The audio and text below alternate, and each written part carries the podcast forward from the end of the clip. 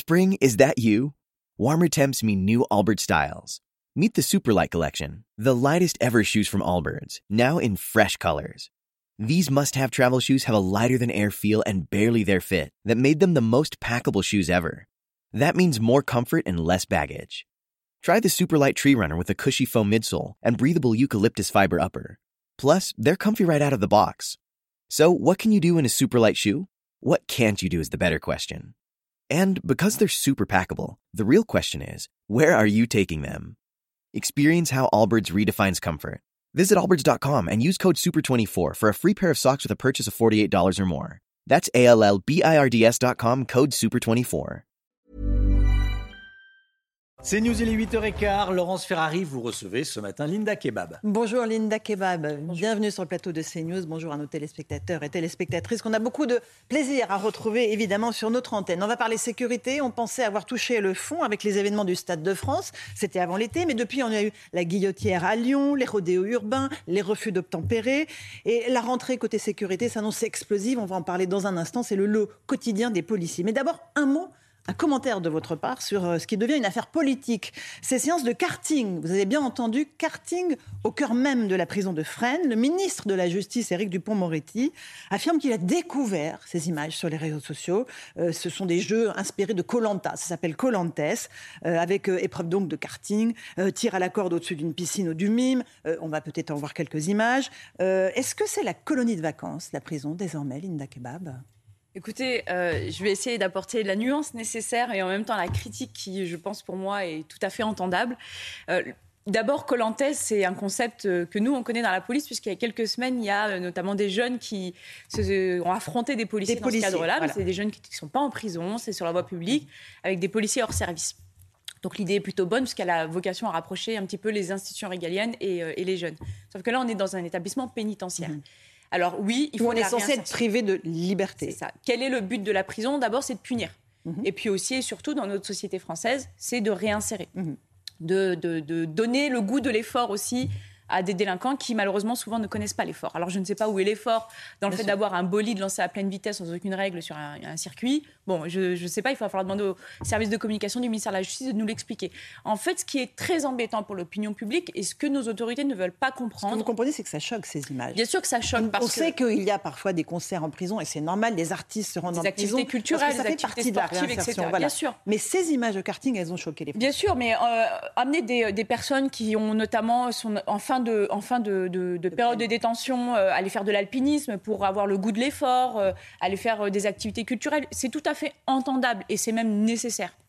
C'est nécessaire aussi pour euh, les agents pénitentiaires, franchement, euh, dont je ne veux pas prendre la place et qui travaillent dans des conditions juste sordides. Je rappelle juste que la France a été condamnée pour les conditions de détention. Mais à côté de ça, on a quand même une épreuve de karting. Et moi, je me mets à la place de ces Français, de cette population qui est partie en vacances cet été et qui a dit à son enfant, ébahi devant euh, une, une session de karting à 100 euros de l'heure, eh bien non, mon fils, non, ma fille, tu ne peux pas travaille bien à l'école et plus tard peut-être que tu pourras te l'offrir et qui en rentrant de vacances découvre ça. Donc oui, il faut que nos autorités soient en capacité de comprendre que ça puisse choquer l'opinion publique et de l'autre côté, quel est l'intérêt pédagogique d'une séance de karting?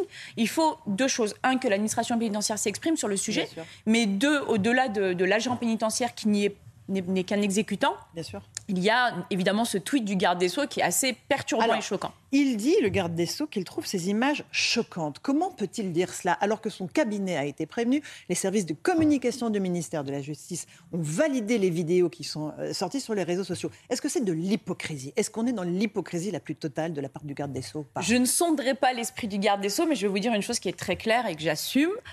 Euh, il n'y a pas de possibilité qu'une activité pareille puisse être organisée dans un établissement pénitentiaire sans que les services de communication du ministère puissent donner sa validation, premièrement. Et donc, ça peut aller même jusqu'au cabinet, puisqu'on sait très bien qu'il peut y avoir un, un, effet extrêmement important auprès de l'opinion publique. Donc de laisser croire qu'il n'était pas au courant, c'est faux tout est calculé minutieusement. On, on parle quand même d'un établissement pénitentiaire. Je rappelle juste que dans les établissements, les avocats n'ont même pas le droit de rentrer, à juste titre, avec leur cordon de chargeur d'ordinateur. Ils sont fouillés de façon. Bien sûr, et vous allez nous faire croire qu'on a fait rentrer des mm. kartings et des personnes de l'extérieur sans que le ministère de la Justice n'ait donné son accord. C'est impossible. Il faut des sanctions. Euh, et faux pénitentiaire, euh, votre syndicat euh, demande voilà, que le directeur soit sanctionné. Est-ce qu'il faut qu'il y ait des sanctions? Alors, moi, je vous l'ai dit, les agents pénitentiaires, et particulièrement à Fresnes, travaillent dans des conditions extrêmement sordides. Et vraiment, je, salue leur, courage. Euh, et il faut aussi reconnaître et avoir de la reconnaissance à l'égard de leur mission. J'entends parfaitement et je partage l'opinion de, de, euh, mes euh, collègues de FO pénitentiaire qui décrivent, en fait, depuis quelques mois, une dégradation encore plus forte au sein de Fresnes. Alors, je ne rentrerai pas dans les, les dissensions qu'il pourrait y avoir avec le directeur pénitentiaire. Moi, j'aimerais voir plus haut, en fait. Plus haut que l'exécutant qui est le directeur pénitentiaire et voir plus haut au niveau des hautes autorités. Sauf que ceux qui sauteront aujourd'hui, c'est évident, peut-être éventuellement le directeur mhm. de l'établissement, peut-être des encadrants au sein de l'établissement. Mais pourquoi est-ce qu'au niveau du cabinet, est-ce qu'on se protège? Je ne pense pas que le garde des Sceaux fera sauter qui que ce soit au niveau du cabinet ou au service de communication du ministère de la Justice. Donc ce seront forcément des lampistes qui prendront. Allez, on va avancer. Gérald Darmanin, le ministre de l'Intérieur, est en visite à Mayotte sur fond de grogne des Français qui dénoncent le bilan sécurité du gouvernement. 7 Français sur 10 sont mécontents euh, de ce bilan sécurité, selon un sondage IFOP-JDD, ce sont les trois quarts des Français. Ils disent qu'il n'y a pas le, compte sur la lutte contre les rodéos urbains, évidemment, euh, la lutte contre la délinquance et la criminalité, et encore plus le maintien de l'ordre au quotidien. Euh, le ministre de l'Intérieur a annoncé un, un renfort de policiers sur le terrain. On rappelle que la promesse d'Emmanuel Macron, c'est de doubler le nombre de policiers sur le terrain d'ici la fin du quinquennat. 11 unités mobiles, est-ce que c'est suffisant? Est-ce que les mots seront suivis d'actes? Bien, euh, malheureusement, le, doublement des effectifs sur la voie publique, ça va être euh, assez compliqué parce que ça va être une question de substitution, donc c'est assez technique, je ne vais pas rentrer dedans. Mais au-delà du recrutement euh, qui sera insuffisant pour pouvoir doubler ces effectifs, il va falloir aussi avoir des questions de substitution, de mutualisation, mhm. de, de, suppression aussi de services soutien et logistique, donc ce qui ne va pas forcément être positif. Donc ça, c'est à voir et à, et à remettre en question. Mais c'est surtout la question de la politique sécuritaire. on a le sentiment quand même qu'on court plusieurs lièvres à chaque événement euh, mis en avant par la presse et les médias, eh bien, le ministre de l'Intérieur s'exprime en disant euh, je mets le point sur les rodéos urbains et je me fais mettre en place des, des opérations anti-rodéo qui, au passage, ne sont pas des opérations anti-rodéo, mais des simples contrôles routiers. Euh, sans C'est-à-dire qu'il n'y a pas de saisie des véhicules de... utilisés par les rodéos urbains? Vous faites comment une opération anti-rodéo urbain en étant des policiers fixes sur un grand axe à attendre que les véhicules s'approchent de vous pour pouvoir les intercepter et les contrôler? C'est pas de l'opération anti-rodéo. Donc c'est de la communication. C'est de la communication et surtout ça n'a pas de sens de demander à des commissariats, par exemple, de faire des opérations de, contrôle routier juste pour que les chiffres vous soient donnés, alors qu'en réalité, il n'y a pas forcément là dans l'instant nécessité. Et donc, du coup, c'est enlever aussi la capacité de discernement des agents, la capacité d'initiative des agents. Donc, politique du chiffre. Et puis, à chaque fois qu'il y a un événement, eh bien, on va mettre le, doigt dessus sans regarder euh, la sécurité dans sa globalité et de se dire, oui, on met en place une question de politique sécuritaire mais également une question de politique pénale, parce que, en fait, finalement, cette barque républicaine est assez défaillante. Et ce que nous, on constate en réalité sur la voie publique, c'est qu'on a beaucoup de communication, mais on n'a pas de ligne, on n'a pas d'objectif. Nous, agents de la voie publique, on tourne un petit peu comme des hamsters en cage. Donc oui, j'entends tout à fait euh, l'opinion, le baromètre d'opinion concernant nos, concitoyens. La prestation de sécurité à l'égard de la population, elle est aujourd'hui insuffisante. Il y a une hausse, c'est pas moi qui le dis, c'est pas un sentiment d'insécurité. Il y a une hausse des violences aux personnes, faites aux personnes, même en dehors de la cellule intrafamiliale, c'est que donc il y a un échec quelque part. C'est pas l'échec des agents qui eux assurent la espèce de continuité, c'est la pérennité des appareils de l'État. C'est vraiment un échec politique. Un, mot des, euh, des rodieux urbains, vous en avez euh, parlé un instant. Vous dites on ne donne pas aux policiers les moyens d'intervenir. Il n'y a pas de prise en charge. C'est le mot technique pour dire intercepter, c'est-à-dire aller au contact quitte à provoquer un accident, faire tomber la moto, qui est un blessé, avec le risque d'émeute urbaine derrière. C'est ça, vous demandez cette prise en charge que la policier puisse intercepté bah, pendant l'action Aujourd'hui, il y a un débat notamment sur le tamponnage à la britannique qui, lui, mhm. mérite d'être discuté parce que le tamponnage à la britannique se fait dans un contexte particulier. C'était notamment euh, au Royaume-Uni la lutte contre les euh, braquages et les vols à l'arraché. Et donc, du coup, à ce moment-là, les policiers, dans un cadre légal, sont autorisés à tamponner. On a, euh, nous, un autre contexte, c'est celui du rodéo urbain, et notamment de la prise en charge. C'est compliqué de dire politiquement, je veux lutter contre les rodéos urbains, et en même temps, demander aux policiers de ne pas prendre en charge, c'est-à-dire de ne pas chasser les scooters, même quand ils mettent en danger les piétons, parce qu'on a peur en effet qu'ils chutent, ça s'entend. Mais dans l'absolu, ça veut dire qu'on privilégie finalement que ces gens-là puissent s'enfuir et récidiver au risque de percuter des piétons, parfois des enfants malheureusement, plutôt que une fois pour toutes mettre la main dessus et les punir, surtout les sanctionner, parce qu'il y a une loi depuis 2018 contre les rodéos urbains qui a délictualisé le rodéo urbain et malheureusement aujourd'hui elle est très peu appliquée, très peu appliquée pardon, et c'est encore une, la même chose, c'est ce que je vous disais en début de propos, c'est une question de politique pénale. Est-ce que le garde des Sceaux dira, et on ne l'a pas entendu dans cette affaire de rodéo urbain, est-ce qu'il dira à ses parquets, vous poursuivez systématiquement et vous faites déférer les auteurs de rodéo urbain Eh bien, on attend. Mais encore faut-il les interpeller. La prise en charge, ça veut dire quoi concrètement Que le policier, pendant euh, que le rodéo se déroule, peut aller intercepter, c'est ça? Intercepté comme pour tous les délits. C'est-à-dire, on court après le, délinquant et on l'interpelle. C'est pas ce qui se passe aujourd'hui. Et, hein. bah, dans l'absolu, quand les policiers ont l'occasion, par un grand coup de chance, de pouvoir, notamment par euh, des, enfin, des, effets de tenaille ou, euh, ou parce que la configuration urbaine le permet, eh bien, intercepter les scooters. Mais la plupart du temps, nos salles de commandement, instructions hautement hiérarchiques, nous demandent de cesser la chasse. Et ça, c'est quelque chose que l'on dénonce parce qu'en fait, on ne nous permet pas de travailler. Mais comme c'est un délit, il y a le flagrant délit. Pendant 24 heures, vous pouvez mettre la main sur l'auteur des faits. Donc il arrive souvent que quelques heures après, on le retrouve sur la voie publique à pied, on l'intercepte, on l'interpelle et on le présente à la justice. Et malheureusement, à ce moment-là, les parquets sont assez débordés. Je peux entendre que les procureurs ne puissent pas demander des déferments automatiques des auteurs de rodéo urbain parce qu'ils sont déjà englués dans les violences faites aux personnes, les violences intrafamiliales, les politiques, les politiques sécuritaires qui s'enchaînent avec des instructions assez contradictoires. Et donc du coup, le rodéo urbain aujourd'hui, en réalité, je vous le dis très sincèrement, n'est absolument pas une priorité sur le terrain. Euh, et donc les policiers ne peuvent pas intervenir. Et je rappelle que ça pourrit la vie des habitants des quartiers dans lesquels ça Et ça pourrit la vie des, habitants. Mhm.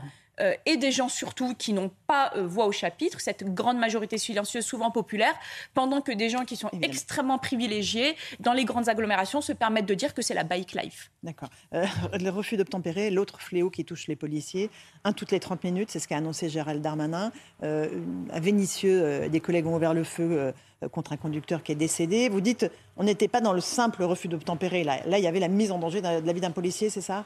Alors, une fois n'est pas coutume, je suis désolée, mais je vais être obligée de faire la morale à certaines rédactions de presse. C'est euh, injuste, c'est profondément inique et c'est profondément malhonnête de dire que c'est suite à un refus d'obtempérer que les policiers ont tiré. 26 mmh. 000 refus d'obtempérer, il y en a un toutes les 20 minutes. Est-ce que les policiers tirent 26 000 fois? Non. 10 000 Même pas. 5 000 Non. Même pas 500. Ils tirent 150 fois dans le cadre d'un refus d'obtempérer. Donc ce n'est pas après un refus d'obtempérer que les policiers tirent, c'est après une tentative d'homicide à leur encontre, c'est après des violences volontaires pouvant entraîner la mort que les policiers tirent uniquement dans ce contexte-là.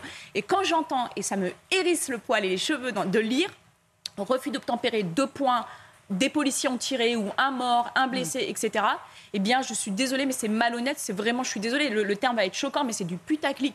On peut ensuite contextualiser dans le chapeau et dans le texte ou euh, dans le cadre d'un reportage et d'expliquer que c'est dans, le cadre d'un refus d'obtempérer. Mais la personne qui fonce dans un, dans, un policier pour s'enfuir, il a d'abord tenté de tuer des policiers avant de vouloir s'enfuir. Euh, Gérald Darmanin euh, veut, en cette rentrée, mettre l'accent sur la lutte contre les délinquants étrangers. C'est une priorité, dit-il. Il ne fait pas clairement le lien entre immigration et délinquance, mais il dit la moitié des personnes interpellées pour des actes de délinquance à Paris et la moitié à Marseille sont des étrangers, ce sont des immigrés. C'est une réalité que vous constatez, vous, sur le terrain? Bien, en effet, enfin, les chiffres sont là. Moi, je suis très attachée aux chiffres, euh, notamment quand ils sont statistiques. Et là, en l'occurrence, oui, on ne peut pas euh, nier le fait qu'il y a une proportion de personnes qui ne sont pas de nationalité française, qui ne sont même pas de nationalité européenne, d'un pays de l'Union européenne, qui soient interpellées et présentes dans nos locaux. Ça, ce sont les chiffres et qu'ils le disent. Donc oui, il y a une vraie question. Alors, il y a évidemment plusieurs facteurs. Il y a le facteur social, économique, etc. Mais il y a aussi, en fait, l'état dans lequel arrivent certaines personnes. On parle souvent des mineurs non accompagnés ou des personnes qui arrivent en situation irrégulière euh, et qui traversent la Méditerranée. Il faut savoir que ce sont souvent des profils de gens qui n'ont pas décidé d'être des délinquants en arrivant en France. Ce sont des personnes qui étaient déjà des délinquants dans leur pays d'origine et qui décident de venir en France parce qu'il euh, y a un appât plus intéressant, parce que la situation économique française leur permet de se dire que peut-être le passant sera beaucoup plus lucratif à agresser que euh, dans leur pays d'origine. Donc oui, il y a un véritable sujet, il y a un véritable sujet de, de flux irréguliers, il y a un sujet administratif de l'impossibilité de reconduire à la frontière notamment des délinquants en situation irrégulière, avec la possibilité par des recours et notamment des, des conseils donnés par certaines associations qui ont leurs entrées dans les centres de rétention administrative.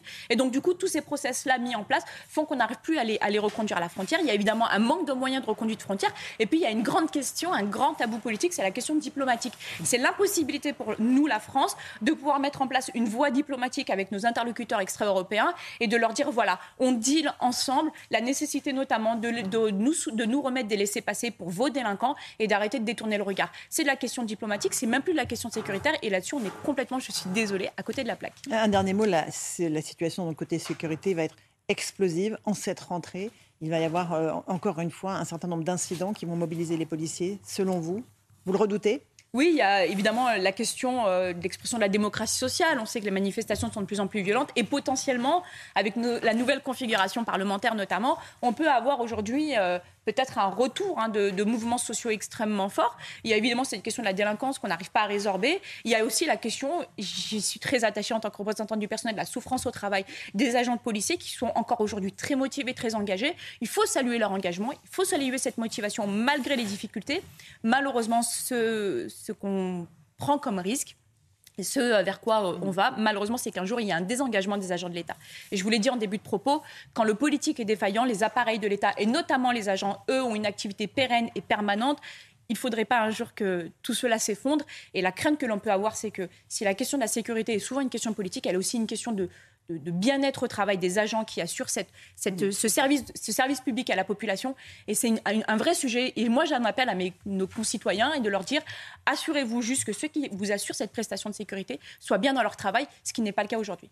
Merci beaucoup, Linda Kabab, d'être venue ce matin dans la matinale de CNews. À vous, Romain Desarmes, pour la suite de cette rentrée sur CNews. Selling a little or a lot? Shopify helps you do your thing however you cha-ching. Shopify is the global commerce platform that helps you sell at every stage of your business. From the launch your online shop stage to the first real life store stage, all the way to the did we just hit a million orders stage. Shopify is there to help you grow. Shopify helps you turn browsers into buyers with the internet's best converting checkout. 36% better on average compared to other leading commerce platforms because businesses that grow grow with Shopify. Get a $1 per month trial period at Shopify.com slash work. shopify.com/work.